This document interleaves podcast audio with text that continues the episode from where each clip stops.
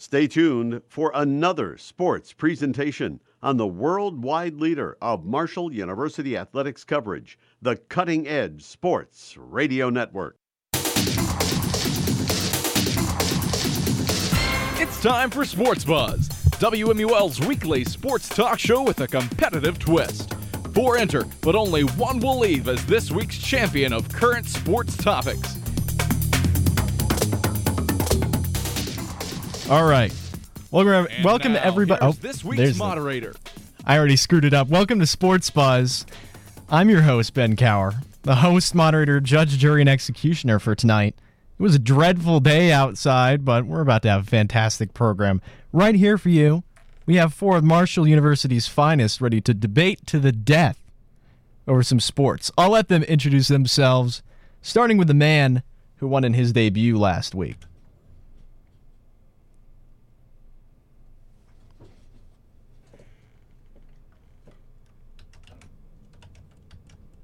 All right, am I on now? Am I good? Y- You're on. Uh, I'm Alex Jackson. I won last week. You know, sorry for the delayed introduction there, but feel good, and we're uh, ready to get get some stuff going.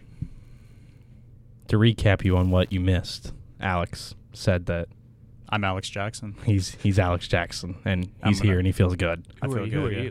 I'm Jaden Taylor. It's been a long long time no see on the Sports Buzz Here. show, but no no long time no see as far as WMUL Airways are concerned. Fair. I forgot to have Alex in program and audition. Happy- Oh, That's no, why. You're, you're good. I, it's already uh, stacked against me. The odds are stacked against Nah, me. I don't know about We can- that. you can still You'd cut him off if you Justin want. I could. The training coordinator would be in there to help him out. Andrew Rogers, by the way. Christian doesn't have a mic, but Christian Palmer is also here. Can we hear him now? Hello. There we go. Hey, All right, we got everybody on. Hey, it's just some bumps in the road. We're Just good. some bumps in the We're road. We're having out. fun. All right, let's start. Okay. you guys want to start? Yeah. Are we ready? We finally ready? Okay. The NFL is back. Week one just flew by. 32 teams just turned in their first performances of the year. Let's grade those performances. Week one, which team do you feel earned an A? And which team do you think earned an F? We're going to start with Jaden. Ooh, okay. Uh, I'll go. So I'll start with the letter A, the the, the grade A, and uh, I'm going to go with the uh, Arizona Cardinals. Actually, so this past Sunday, or I'll, here I'll start from I'll start from the get go. So last season, the Cardinals were tied for sixth worst in yards per carry, allowed at 4.6. The Titans last year were second in the league in rushing yards and second in the league in yards per carry at 5.2. In Sunday's game prior to kickoff, it would be reasonable and fair to presume that the Titans would dominate the Cardinals on the ground and at least give them a fighting fighting game. Well, Derrick Henry, last season's rushing yard leader, and in case you're curious, that he was 470 yards ahead of the next person. Well, he was bottled up for 58 yards on 3.4 yards per carry, and the defense looked nice. Chandler Jones, believe he had four or five sacks as well. Uh, I believe that I think that's back to back years. He's the Arizona Cardinals have had a four or five sack person in debut. I think Haason Reddick did last year as well. So Arizona D looking looking really solid for a team that was known for punishing teams on the ground last season, and the offense obviously looked spectacular. Murray had 289 yards passing on 65% completion, four touchdowns to only one t- only one pick. And as a team, the thing that most would not expect, they dominated the rushing. As a team, they rushed for 136 yards just a little over four yards a clip. For the Cardinals, if they want to compete in the tough NF- NFC West, they will have to win games like these, and they made a major improvement after week one. I'm gonna go with the Rams. I thought, sure, it's the Bears. The Bears stink. We get it, whatever. But Matt Stafford, the question has always been with him: Can he win? You know, he always puts up good stats. A lot of people call him Stat Padford. That's not me. I don't call him that. But Matt Stafford, 20 of 26, 321 yards, three touchdowns, 20 point win. There's some things to clean up. Sure, the rush defense not as good as expected, but the the Bears only allowed um, more yards than the Rams put up three times last season. So against a defense that is not going to be as good as a few years ago, but still really dominant player in Khalil Mack and um, Roquan Smith. They've got a good group of guys. I was impressed by the Rams. I'll give them an A for this week. I'm actually going to go with a team that lost week one. Not only that's going to be surprising as well, I'm going to go with the Cleveland Browns. Hmm.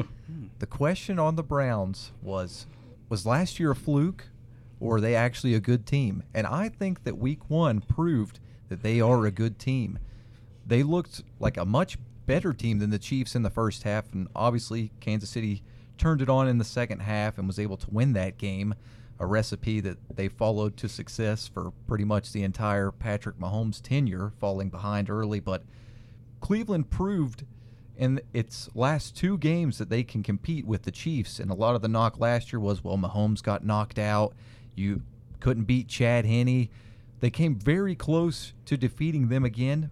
Baker had a solid game, didn't play great at the end, but threw for 321 yards. They ran for four touchdowns as well. They added some pieces to that defense that they already liked. The Browns are 100% for real. And even though they lost, it was to arguably the best team in the league. So I'm still giving them an A. I'm I'm gonna stay in that division. I'm going with the Pittsburgh Steelers, Palmer, because think about this. People are bashing the Steelers all off season, saying no offensive line, Big Ben's old, all this stuff. They lose Bud Dupree to Tennessee. He did nothing in his debut. Um, and then you go on the road to Buffalo, go down ten to nothing, and find a way to leave there with a win. When people going into the year saying, "Hey, Buffalo's going to make the Super Bowl," they're the biggest contender to the Kansas City Chiefs. And Pittsburgh went into Buffalo and left with a victory. I think that was the shocker of the week, and that's why the Steelers earn a grade of an A because, yes, they got a victory and it was an ugly victory, but you went on the road to arguably the biggest contender to the Bills or to the Chiefs in the Bills coming into this year. So I'm going to go Steelers. Yeah, I, I almost gave the Steelers an A as well, but the reason I didn't, I feel like I would give their offense in particular around a C grade for week one, but I would give their defense and special teams arguably an A plus. But the I think the offense still has a ways to go, but uh, I like that pick as well. I, I don't know if I agree with the Browns pick, you know, d- just because of how the game ended. If you want to say first half Browns, give them an A, yeah, okay. But the way the game ended, I feel like has to be factored in, and it was kind of a mess at the end. The Baker interception was just a disaster, but I, I, I think they'll be pretty good. I mean, it was a it was a solid performance, but again, couldn't get the job done. So I don't I don't think you can give an A for that one. A minus, I think, for the Browns. Or like a B. I mean, they had a really good first half. Yeah, I mean th- they did fall apart and things happened that shouldn't happen. Like But- the punter dropped the football and then got tackled. Yeah, so they the Chiefs had easy. They were very position. clearly rattled by the end of the game. But to They- be things to be That completely- happens though. When you're playing defending but that's not an A performance though.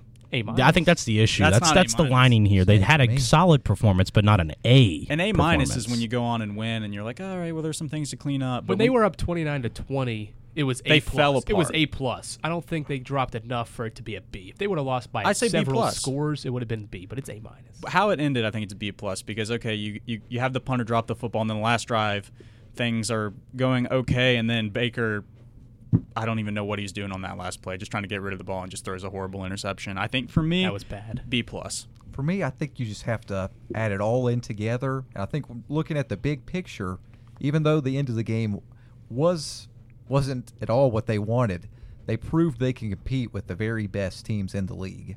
Yeah, I mean, I agree with that. I just think for that specific performance, B plus. So I guess You're supposed now- to mention F. I say we will, well, we want to do the F Oh, I think well. everybody's gonna have the same team for F. I, I, mean, well, it's, I mean, there's a couple know. differences. The Green Bay never know. Packers- I mean, you're supposed to mention an F, but I just want to hear just real quickly who is your F? Green Bay Packers. Well, it's not the Packers. It's Oh. not the Packers. It's not the Packers. Okay, go I ahead. mean, they're a disappoint. It was a d- disappointing. not only one, disappointing, worst performance. of his career. I mean, yeah, of we- Aaron Rodgers' career. Did we see what the Falcons did to a terrible Philadelphia Eagles team? What Yeah, but they, they did to weren't- they- them, or what the Falcons are Philadelphia terrible. Eagles But did to they the favored Falcons. to win that game? What the, well, what the Eagles did to the I was Falcons, like, the but Falcons did nothing should to the not have gotten Eagles. Green Bay went in to not even New Orleans. They went into a half-packed Jacksonville stadium in a game they were favored in. All this hype about Last Dance, Aaron Rodgers MVP, and he comes out and puts up. I mean, it's almost like he didn't play a snap in the preseason or something. I, just a I don't think he horrible did, performance. This They- is a they did, this is a this is a Ben Cower conspiracy, real quick for you. I think that Aaron Rodgers may have sabotaged the game Oh, against Green Bay. Maybe he doesn't. Maybe he's like, hey, maybe I just play my way Or, out of or here. Or maybe the offensive line's like, hey, dude, I mean, you're talking about Green Bay, I'm leaving. They're like, screw you, buddy. We're just not even going to do anything for the rest of the year. We're Keep- giving up. Keep this in mind. The last team to get blown out by the Saints won the Super Bowl. Buccaneers. The Buccaneers got blown out at home. Went on to win the Super Bowl. Sometimes you just need to be humbled a little bit. but that doesn't mean it wasn't an F and performance. Rodgers, Rodgers was worried about Rodgers- getting his situation right, so he, the chemistry wasn't there. You could tell he wasn't all in on the game. As soon as you get down a couple of scores, okay, we'll throw this one away. It's not a great performance, but the Falcons were terrible. Like that's an F performance. well, mine's not the Packers either. Is the Falcons? It's not the Falcons. Who is it?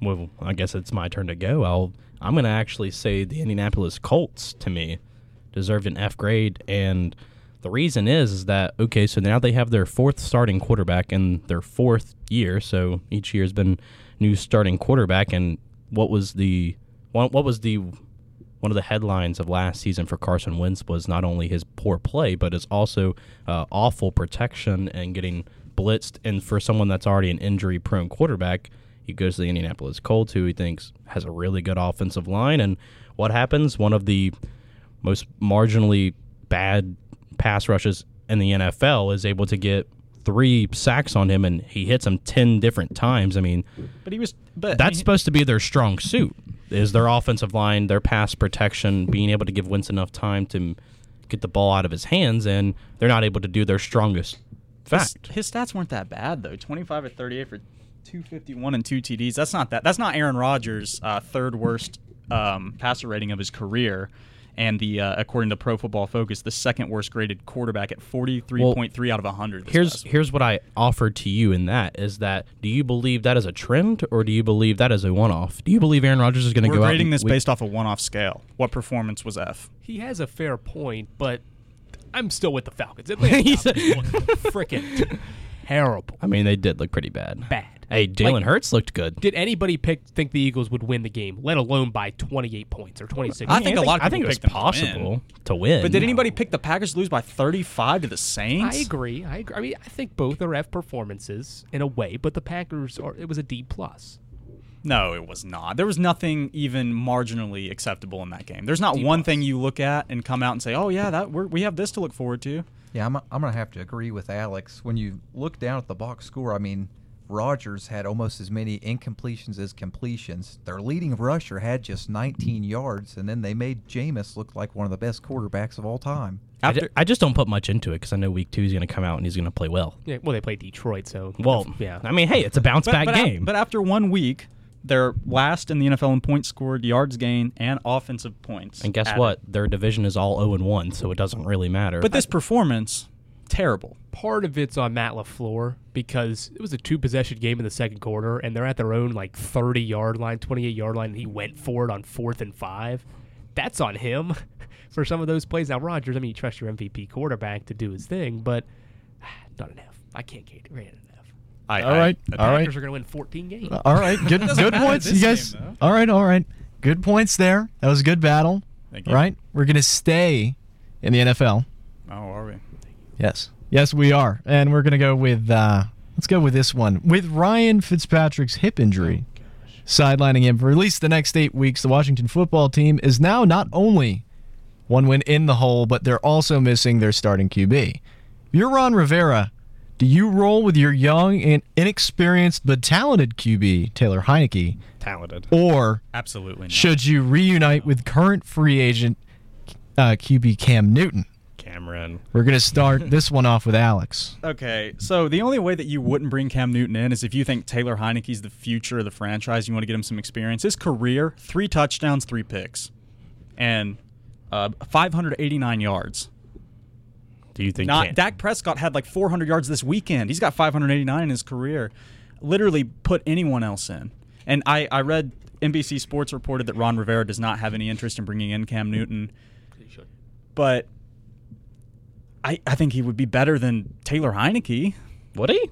Taylor Taylor Heinicke gave the Super Bowl champs to run for their money in the Did. playoffs. Here's my thing. If Ron Rivera was concerned about his quarterback room, then why did he get Ryan Fitzpatrick? Who's 39 years old. He's been on half of the league. Uh, he's been on half the teams in the NFL. So why do you sign Fitzpatrick and say, oh, Heinicke can still back him up, knowing there's a chance that one, Fitzpatrick's terrible. Two, he might get hurt because he's old.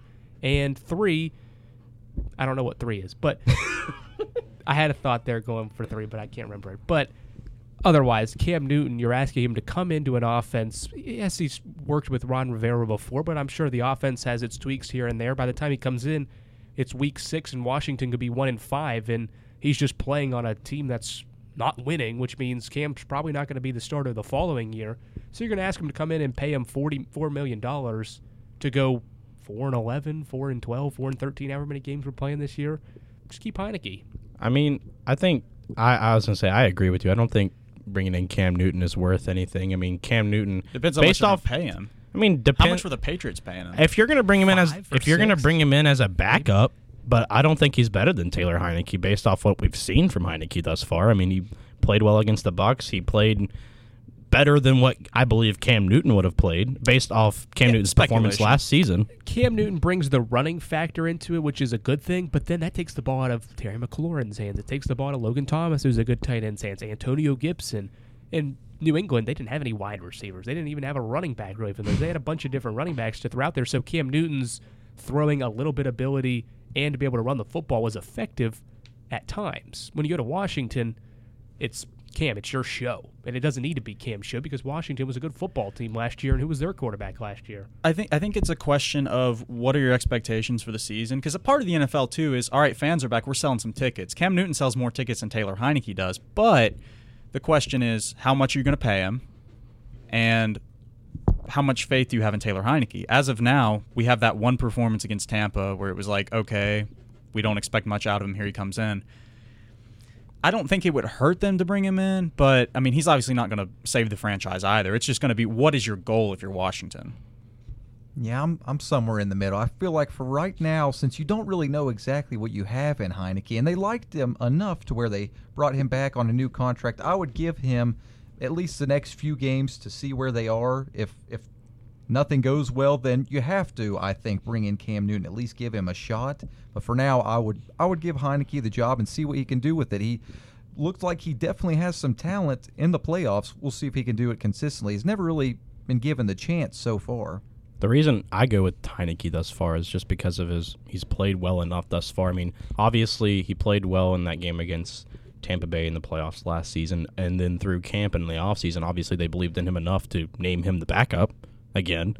If he was bad, do the if it was just a one hit wonder, obviously they wouldn't have believed in him to be the backup at least because that means they're aware that Fitzmagic is at some point may have to go out. Not Well, magical anymore. Heinicke goes in. So I think they have enough confidence in him for him to be serviceable at the very least. And I don't believe that Cam Newton is any more serviceable than Taylor Heinicke based off last season's performance from Cam. He was pretty bad. All right. All right. Some good points there. All right. Uh, we're going to head to college football now. We're going to stay with football, head to college. Clay Helton is gone. USC just recently fired their head coach of seven years. The straw that broke the camel's back being a loss to an unranked Stanford team. Now on the hunt for a head coach, who do you think is the best choice for USC and why? We're going to start with Andrew. Well, I, I read about Eric Bieniemy, the Chiefs' offensive coordinator, going there. I don't know if that's a good fit for him or that'd be a good pick at all. But I'm gonna go Luke Fickell from Cincinnati. I could see him moving up at some point. Um, Justin's putting up on front of me Coach Zimmer. Mike Zimmer's not going leaving the Minnesota Vikings for uh, the USC job, but I could see a guy like Luke Fickell moving up. He's had good success at Cincinnati. I could see the Trojans wanting to grab him from the American Conference. There's a couple of coaches um, throughout college football, especially at mid-major schools, that have some some good candidates. Buffalo's head coach, App State's head coach, but I think ultimately, I think Luke Fickell will be a good pick. You can see a couple of Big Ten schools, maybe James Franklin from Penn State goes on the move, but I'll go Luke Fickell. Look, I think part of the USC job is it's a glamour job. When you look at it, you say, okay, this is one of the uh, top brands in college football. So we need they need a big pop, and it's I mean, as much respect as I have for Luke Fickell, I, I don't think that that's going to be a hire that is going to get the fans really excited. And part of that is, you know, he we've seen him coach at a major program and at Ohio State. It didn't go so well. Granted, there were some circumstances out of his control, but I think there's a couple of different coaches. You mentioned James Franklin briefly. I think that that would be a good fit. And you know, has he kind of reached the ceiling at Penn State? I mean, he's won everywhere he's been at. He he made Vanderbilt nine and four twice. Do you know that? Vanderbilt is like the cellar dweller of college football, and he turned them around. Penn State, he's 62 and 28. Don't forget, before James Franklin went to Penn State, they were coming off the whole, you know, the end of the uh, era there, the Joe Paterno era, and things were not looking so well. And he turned them into a contender. He beat Ohio State. He won a Big Ten title. He put Penn State back on the map. That could be someone you look at. Another person is Matt Campbell at Iowa State. He's turned Iowa State around. Iowa State was horrible when he got there, and they won the Fiesta Bowl last year. So those are a couple names that could maybe get some people excited. There's going to be people that say Urban Meyer. I don't necessarily see Urban Meyer going there. I mean, he did say he's not going to go there, but I Coached mean, one game in Jacksonville. yeah, I doubt. I just doubt. We saw how that went. I mean, he didn't I- have Tim Tebow at quarterback. Nick Saban did say he wasn't going to take the Alabama job, but and Urban Meyer has has a history of saying, uh, you know, I need to take away some time from my health, blah blah blah, whatever. I don't see him going to USC. I just don't. So I, I think that it'll probably be somebody like a James Franklin or a Matt Campbell. Um,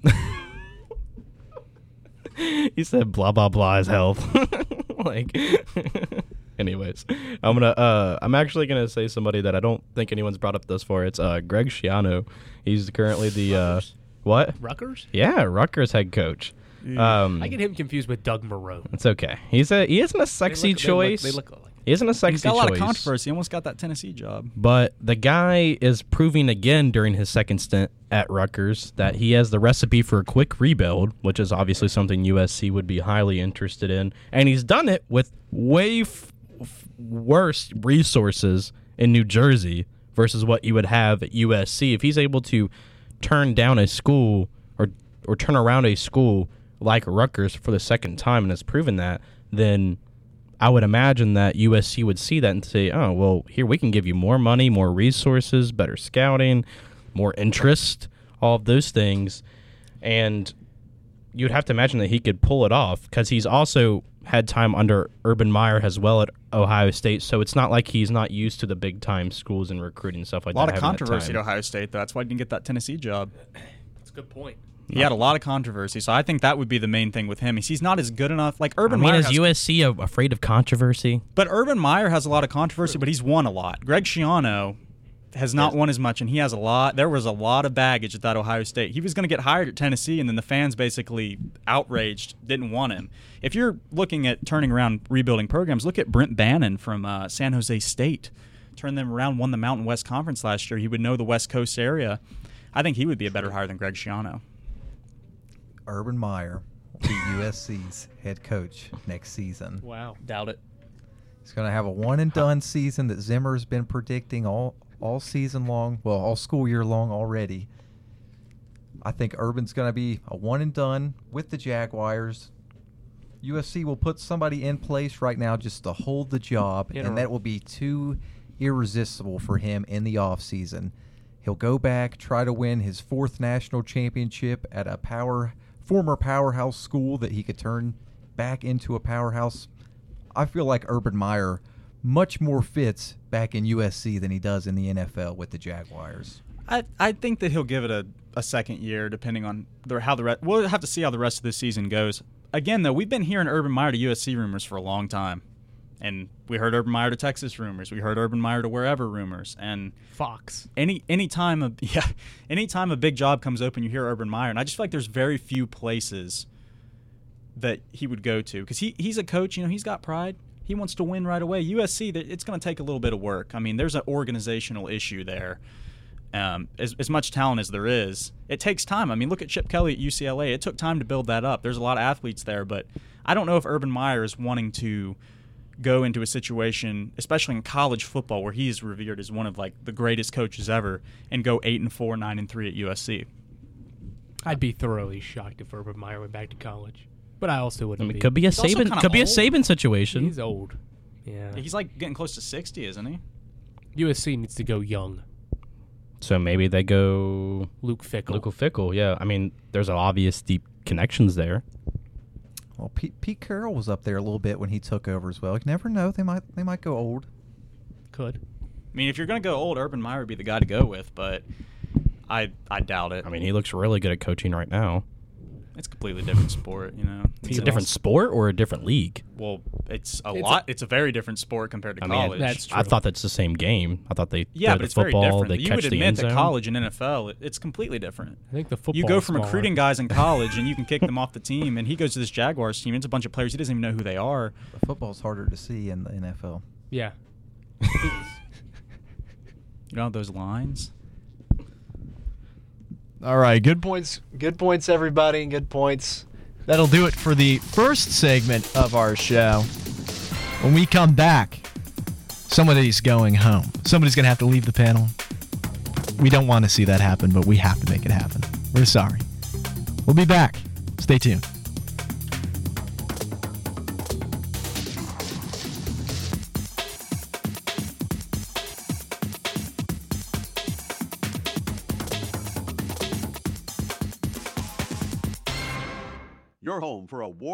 Coverage of Marshall Athletics is right here on WMUL FM Huntington, WFGH FM Fort Gay, and WTHM LP Ravenswood, West Virginia.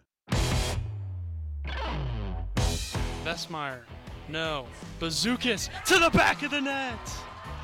And he ties the game for the herd. Call him Bazooka, because that was a rocket by Bazookas. And She's going to lift this one high and deep, way back into left field. That one's by the light pole. Look up and say goodbye. Allie Harrell with her 10th career home run. She has now tied the Marshall freshman record for most home runs to start a career. Under 25 now, over to Williams from three, and he knocks it down.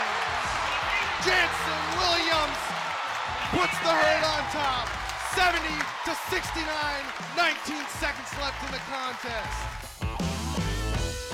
The worldwide leader in Marshall University sports coverage, the Cutting Edge Sports Radio Network.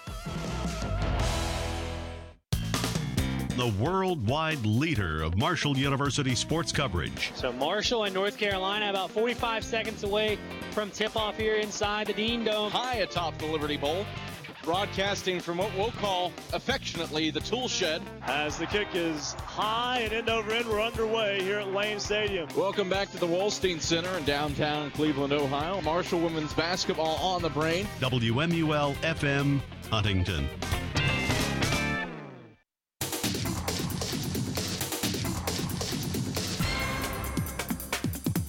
All right, welcome back to Sports Buzz, everybody. It's that time of the game where we got to cut somebody loose. We don't we don't want to do this, but I have to. I'm sorry. Christian Palmer, with the first going home tonight. Christian, any last words, thoughts? Thank you for being on the show.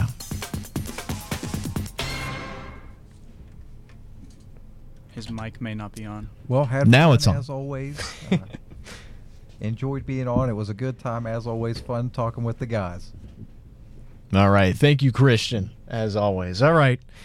Down to three Jaden, Andrew, and Alex. All right. We're going to stay in college football for now with the Big 12. Big 12 news. The Big 12 Conference welcomed four new programs for the 2023 24 athletic season BYU, Cincinnati, Houston, and UCF. Out of these four programs, who will this move to the Big 12 not work out for? We're going to start with this one with Alex. BYU. They're eight and twelve against Power Five schools. You look at uh, Cincinnati; they're eleven and nine. They have the best record among these four teams against Power Five schools. UCF won five of their last seven versus Power Five, and Houston. That's the perfect geographical fit for this. They're right there in Texas. They're Which perfect. one is Palmer? uh, BYU. They, they don't really make much sense geographically for this job. I mean, they're they're in Utah, and I, I, I just think it's really not going to work out long term for them. They've had one good season the last however long. They had a great last year, but they didn't really play anybody that was worth anything. And the team they did play in Coastal did not appear to be, uh, or they did not beat Coastal. I mean, so I, I think it's going to be the hardest for BYU. Well, I would rebuttal that first statement about Utah being too far and saying that West Virginia is a bit further, I believe, than Utah from Texas, which is essentially where all the schools are. So I would West Virginia's not a good fit either. I mean, they're not a good fit, but they've been there for now close to ten years. So It's not really a fit question. It's will it work out. but Has West Virginia really worked in the Big 12? I mean, Basketball, they've depends on good depends on your definition of worked out. I guess they haven't won the Big Twelve, They haven't beaten Oklahoma. but who has besides Oklahoma? Yeah, that's. I mean, So- Texas here and there, Oklahoma State here and there. I'm going to go Houston. I mean, Dana Holgorsen was in the Big 12. How'd that work out? It didn't work out too good. He's And at West Virginia. That's why. Well, no, but look what he's done at Houston in the American Conference. He's gone four and eight and three and five. So what's he going to do with the Big Twelve? I mean, those are that's Power Five. I don't care geographically. That just means you're going to lose the battle because if you go to Texas Tech and lose, you just lost recruits because they're going to be like, oh, well, you beat Texas Tech or Texas Tech just beat you. Why would I go to the team that's worse? So I also hurts, I, I I also agree with you, Andrew, and to piggyback off your point there. Um, I was told that BYU was the worst choice, but if you look at the schedule from last season, you can see who did BYU beat. They beat Houston. That's true. I mean, so I mean, just based off the most recent matchup that we've had between some of these schools, BYU's the team that's ahead. They've they've beaten Houston head to head. I think that Houston is Yeah, but that was by that was far last season, and it was during. well, they haven't played this season. They play. I- BYU's not in the American, aren't they? They're in the not. They're in, yeah. But I'm just going based off the most recent matchup between the schools Yeah. last year. all four that- teams have the case to make where they'll pan out, where they won't pan out. I don't see Houston panning out at all. At That's all. why I picked them. Yeah. But I could see BYU being good. I could see Cincinnati being good. I could see UCF being good. I do not see Houston being relatively good. I don't see them getting above six wins. If I- that- I They dis- get, I they get disagree. five if they play four FCS schools. I And then you beat. Kansas. Yeah, you beat. Kansas. Maybe you beat because Kansas. when you You beat Kansas. look You at might. Look at Houston at their peak, right when they had Tom Herman and they had a good staff, like they were going, they beat Oklahoma in the Well- opener. They had the win against Florida State, But When they had I Tom- thought they had you Tom said, Herman. but wait, wait, wait. That's wait. what I'm saying. Holgorsen I'm is talking not a good about. coach. Okay, first of all, I don't think Dana Holgorsen's going to be there long term. Well, hold on. I have If you're to. s- talking about long term fit, Houston makes a lot more sense in the Big 12 than BYU does. And also considering the fact BYU's level of competition is pretty low, and when they go and play these higher level teams, not Arizona, who's just horrible, they're 8 and 12 against the Power 5. That's a fair point because I'm th- I'm thinking short term with the Holgorsen When- era. we're It's not talking- going to work when out. You, when you look at a conference, like, but even but even then though, I mean, you said that last year's team matchup with BYU didn't matter, but then you point back to the previous coaching and previous. I'm talking about long term fit because you're talking about one game. I'm talking about. I mean, I'm talking about I'm talking about who's the current coach there and how well how good are they? Do they fit I'm talking into about the potential of the program. Because if you look at the potential of the program, Houston could compete against Big 12 teams because they beat Oklahoma. They were they beat Louisville that year. They were top five. So at Houston's best is better than at BYU's best. you, you have a point because BYU doesn't play the competition that They the they other feed teams off do, lesser competition. which is fine because think about West Virginia came over from the Big East, which was fine competition, probably about the same as the American, maybe a little bit better because WVU was pretty was hot up there in ranking. USF at the time was up there in ranking. Louisville. Louisville was good. Pitt was good. So I think the Big East at the time was better than in the American, and WVU's transition's fine. So I can see the case for BYU, but. Just Houston's not been good since that 13 win year with Tom Herman. Well, I'm There's saying if no with a little bit of an adjustment- trend just doesn't show me that Houston's going to be good. I it only gets worse if you up your conference. To me, Yeah. So I just think that, uh, like like I said, I think it's all about long term fit because we're saying who's not going to pan out. You don't judge that based off one year. Well, how do you sell that to the Big 12? How do you say, "Hey, look. What do you mean? Oh, I don't know. Geographically, they're right. in not Texas? geographically. That's, what do you mean? Obviously, geographically doesn't matter if they have West Virginia and Iowa in It there. does matter some because where where's like where are some of the best recruits coming from?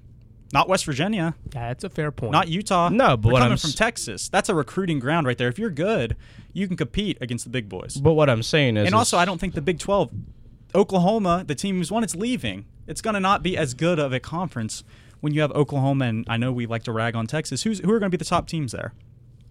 Baylor, Oklahoma State. you still have to win games to win your to, to recruit to be able to recruit well because you're competing with TCU, Texas. Oh, I think joining the bigger Tech. conference will help them. a little bit. But 'Cause, if, like, if you're think just about- losing all those games, you're still the fifth, sixth. How do we know they're going to the lose state. all those games? because I mean, I, Recent recent recently they haven't played well.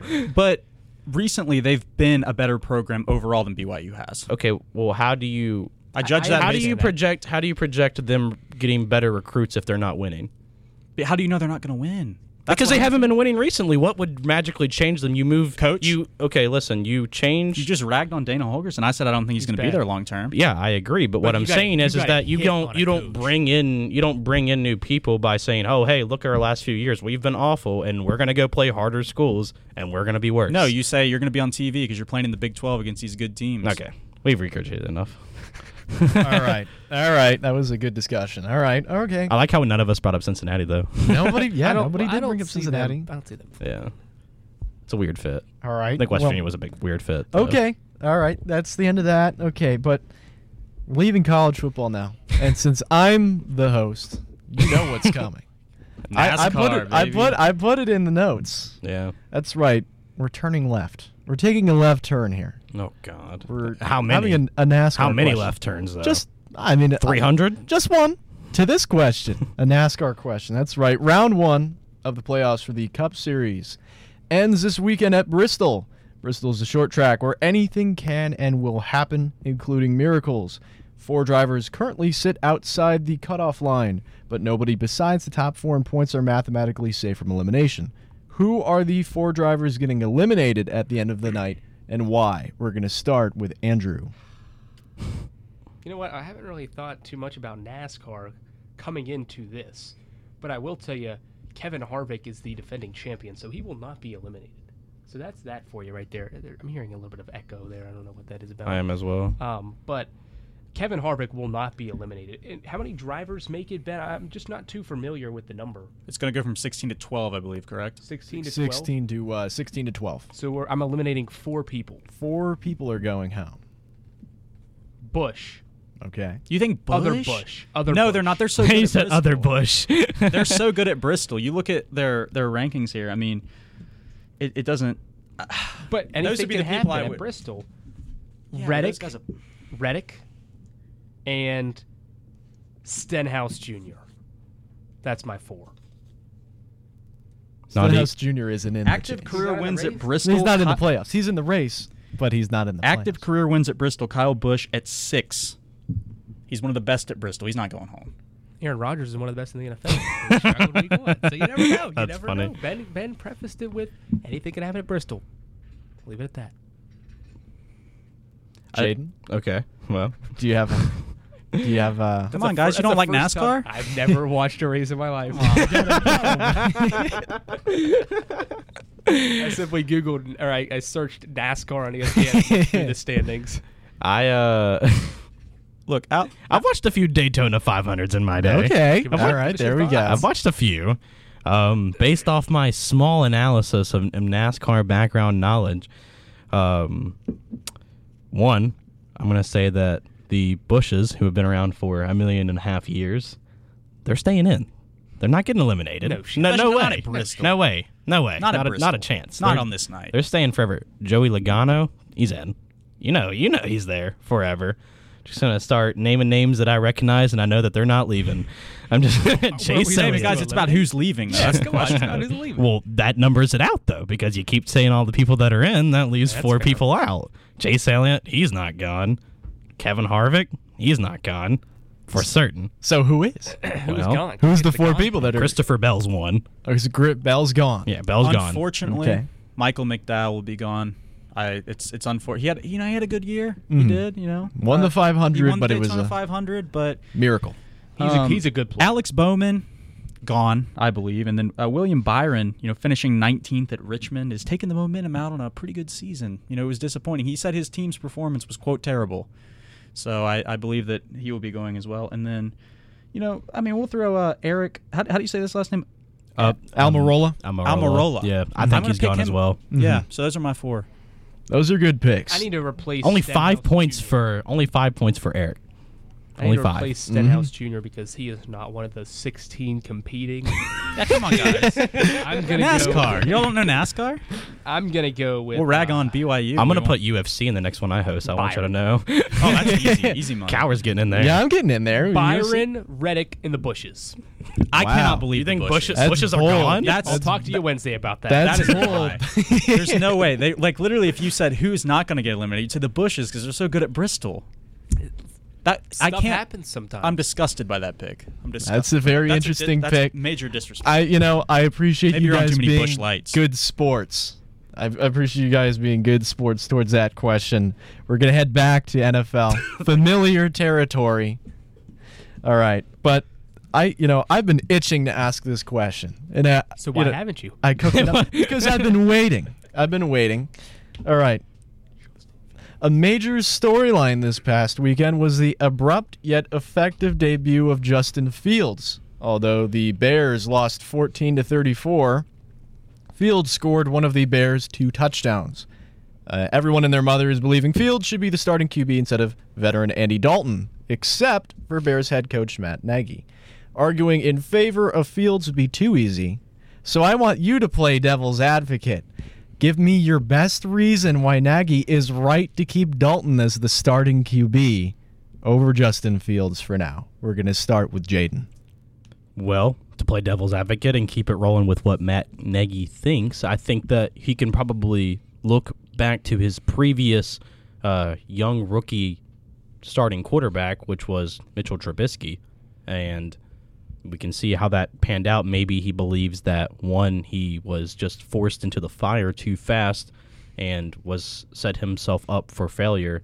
Uh, another thing is is that their offensive line uh, is somewhat banged up and is just not that good, and so putting back a rookie uh, quarterback who is still to this day learning the speed of the game. I mean, there are so many disguise coverages uh, that I saw in preseason that uh, all of the NFL teams were using on the rookie quarterbacks. I mean, simple disguise coverages that they just haven't seen before.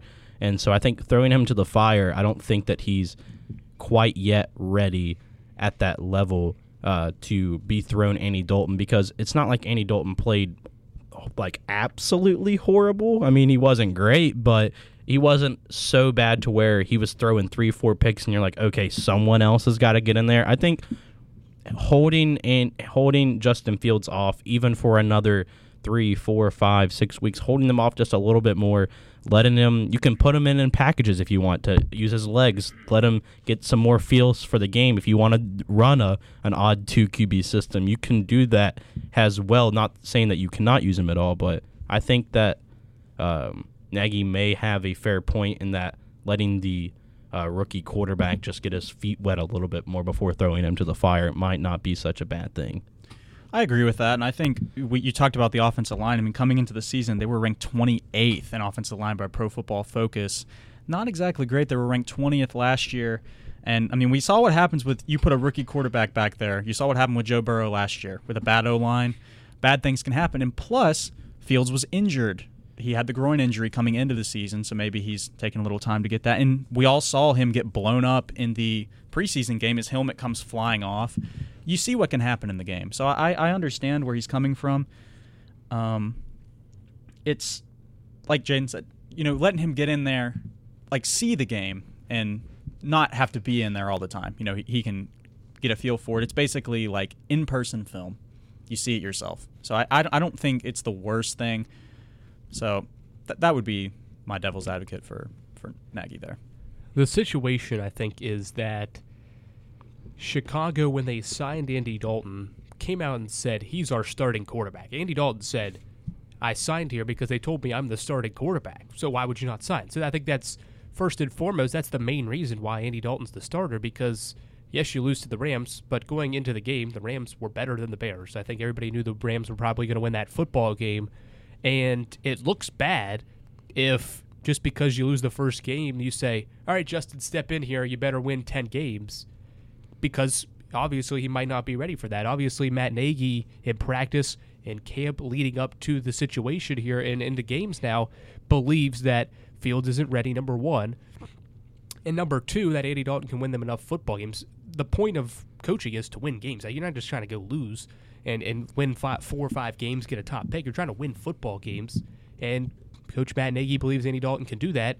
Why go to Fields so early if you don't think he's ready? And two, why derail Andy Dalton and tell him you lose one game, you're done? Because, Oh. I mean, he could lose the next three games and sit there and say, okay, maybe he's really not that good. Fields his time. But if Andy Dalton wins a couple of games, it's going to pay off. You don't just abandon the ship after week one. I I want to add as well too. I don't really believe that there should be a sense of urgency to throw Fields into the fire because if you look at the division, they're all 0 and 1 and the Lions are god awful. The Vikings based off week 1, they look a little better than last year, but they're still not coming in to crown the NFC North. Um, so I think coming into the season, a lot of people suspected it was going to be a it was going to be a race for second between the Bears and the Vikings, I imagine. But each team went 0 and 1, and so you don't really need to be like, oh crap, we're already super behind uh, for the playoff race. Right now, you're still essentially all even. I mean, of course, it comes down to tiebreakers, but essentially, you're all even after week one still. So, not really a sense. that There's just really doesn't need to be Justin Fields' time yet. When you throw a quarterback into the fire when your team's not that good, we saw what happened with Sam Darnold. Even if you are talented, you you would ha- you have to be like a Patrick Mahomes level quarterback to save a, a team that's just not that good. I mean, I feel like the Chiefs were in a way better situation. I mean, they had Alex Smith who took him to a. I'm not disagreeing with that. I'm I, saying I was just saying Patrick Mahomes had a lot better help than. Yeah, I agree, but I'm saying that the talent gap between Fields and Mahomes, uh, there's a big gap, obviously. Well, we'll have to wait and see. We've only seen him play one regular season game. Well, not even a whole game. Mahomes the goat. The goat. Nah, I'm playing. Just playing. I, I think that we we see what can happen when you throw someone in there who's not ready to go. I agree with the I agree with the sentiment though. I was just saying Mahomes. I would play better Justin situation. Fields. right now. Yes. I thought you just said. We had to play devil's advocate. Oh, fair enough. We did have to. So I, I- I, I wouldn't. wouldn't. I, but I'm didn't- glad I, I, made agree. it seem that. All right. That means I did good there if I made it seem like I wanted Dalton. 'cause All I right. don't. All right. Good points. Good points. Good round. Good round. All right. It's it's that time of the night again. We got to send somebody home. It didn't play the outro. Well, no, okay. it's getting closer to that time. We got about 10 minutes left. We got to send another person home. I don't want to do this, but you know, we have to. I'm sorry. It's in the contract. Uh, we'll be back. Don't you dare to touch that dial. You're listening to Sports Buzz on WMUL. Worldwide leader of Marshall University sports coverage. Welcome back to Doyt Perry Stadium in Bowling Green, Ohio. A stone's throw from I-75. Back inside the KFC Yum Center in Louisville, Kentucky. And welcome back inside the MAC Center here in Kent, Ohio. Marshall women's basketball preparing to take on the Golden Flashes. From Millet Hall in Oxford, Ohio, the campus of Miami University. Here atop Dowdy Ficklen Stadium in the Emerald City, Greenville, North Carolina. WMUL FM Huntington.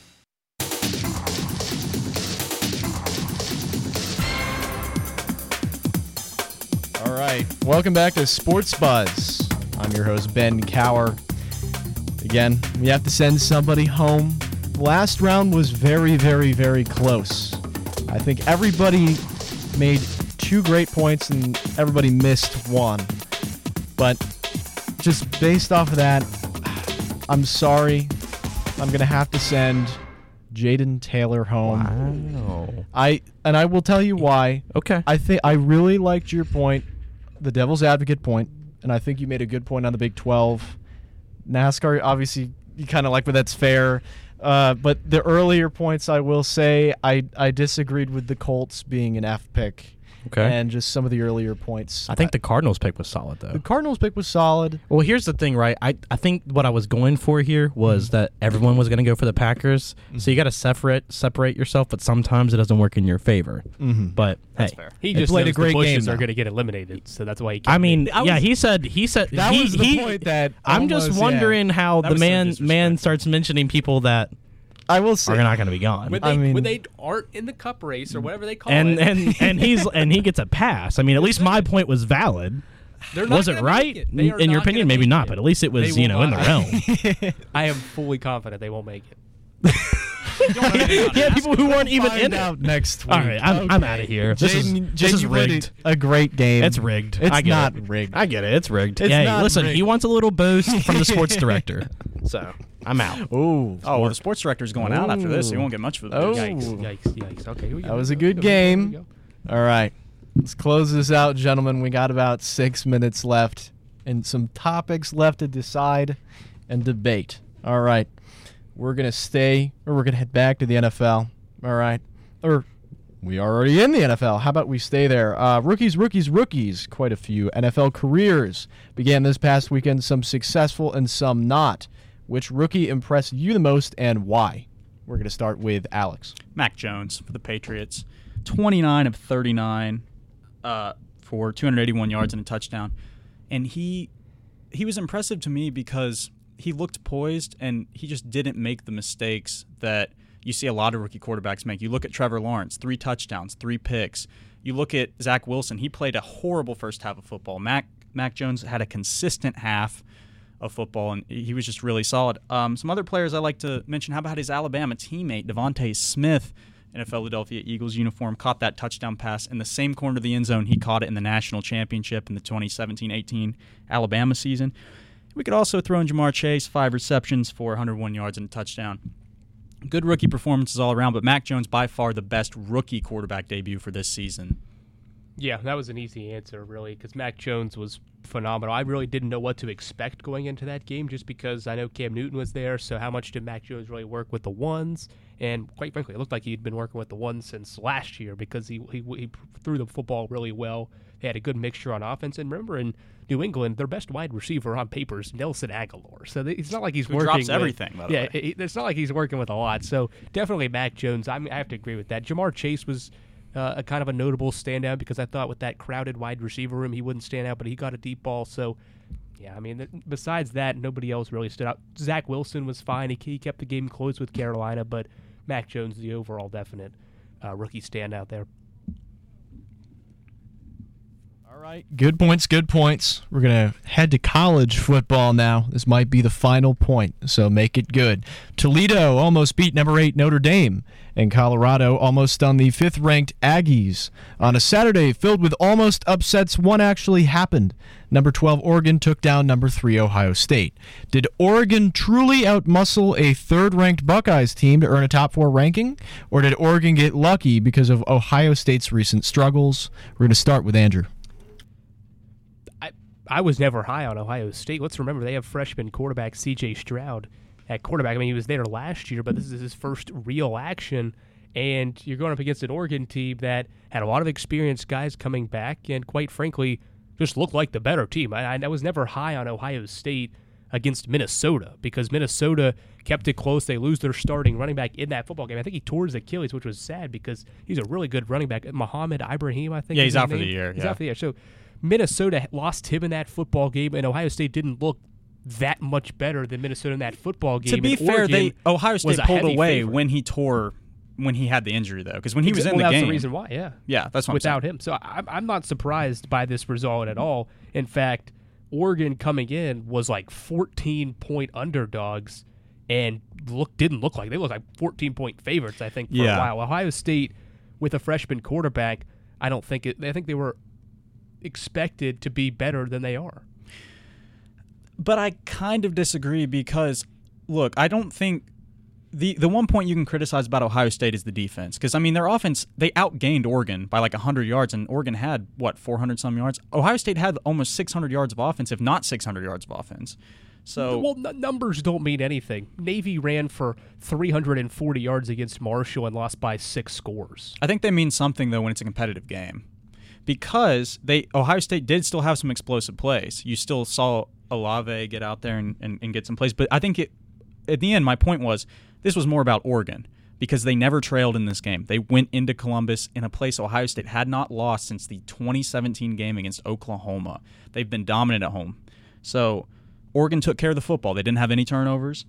Uh, Ohio State's defense was out of position, but Oregon had huge plays. They made they had the big run to start the second half. Um, and, and also let's let's not forget about this. Two key injuries for Oregon's defense. Kayvon Thibodeaux, who some people think is the best player in the country, didn't even play, and they were still able to hold off this Ohio State team. They were able to bend and not break. Um, and also they had um, Justin Flowe, a linebacker who's probably going to be out for the season. So they're out w- without two of their star players on defense, and they were able to go into Ohio State and win. And I, I was just uh, very impressed. Oregon only went three and out twice. The place was rocking. the the chance was there for Oregon to lose this game. It gets down to 35-28. They go three and out. Ohio State gets the ball back, has a chance. C.J. Stroud driving down the field. They pick it off, win the game. So it's definitely about Oregon winning it because Ohio State had chances to come back and win.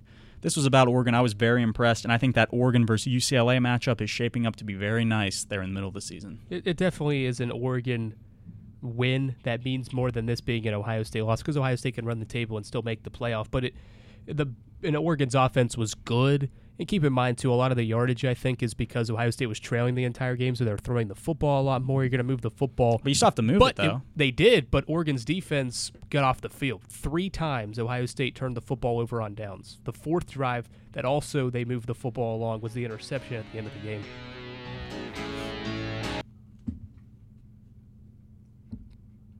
Is is that our cue to be done, or are we? Your mic, is, I don't think is on. Yeah, your mic's not on. I clicked the wrong mic. All right. Yeah. Sorry. Uh, Weird. Where's the? Uh, can you set that up for a second? But yeah, okay. You guys made good points. They're having technical difficulties in the back here a little bit, but good. You know, good discussion at the end there. Good points. Good points. As we come up with about 30 seconds to go, it's 7:30. I'm going to declare the winner. It was a close battle, but Alex Jackson, two appearances on Sports Buzz, two victories. Alex, you got the spotlight. What would you like to say? Well, I want to you know give thanks to the other competitors, Jaden, Christian, Andrew, a fantastic group of guys, really um, knowledgeable about sports. Uh, we'll, we'll do some more research Except about NASCAR. Yeah, we'll do more research about NASCAR. That was my point. But I had a lot of fun. It's always fun coming on here. I appreciate it. When Kyle Busch and his brother, is it, are they brothers? Kurt, Kurt and Kyle, when they both don't make it, mm-hmm. We're coming back next week and talking about how you were wrong because I'm telling you, the Busches, they're going to win right. it, dude. They're going to win. All right. All right. Thank you. Still getting used to this board. Thank you, everybody, for joining us tonight on Sports Buzz. Good battle. Good win by Alex Jackson. Come back next week. We got four more panelists. Do some battle, talk some sports. Thank you for tuning in. I'm Ben Cower, listening to WMUL